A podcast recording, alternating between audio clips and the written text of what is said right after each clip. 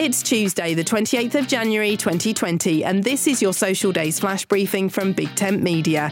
On the social calendar today, it's Data Privacy Day, Global Community Engagement Day, Blueberry Pancake Day, and Kazoo Day.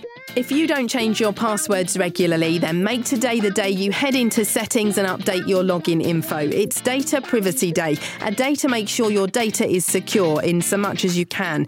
Now remember, you can also head into your Alexa smart speaker settings and delete the invocations that have been recorded on your account.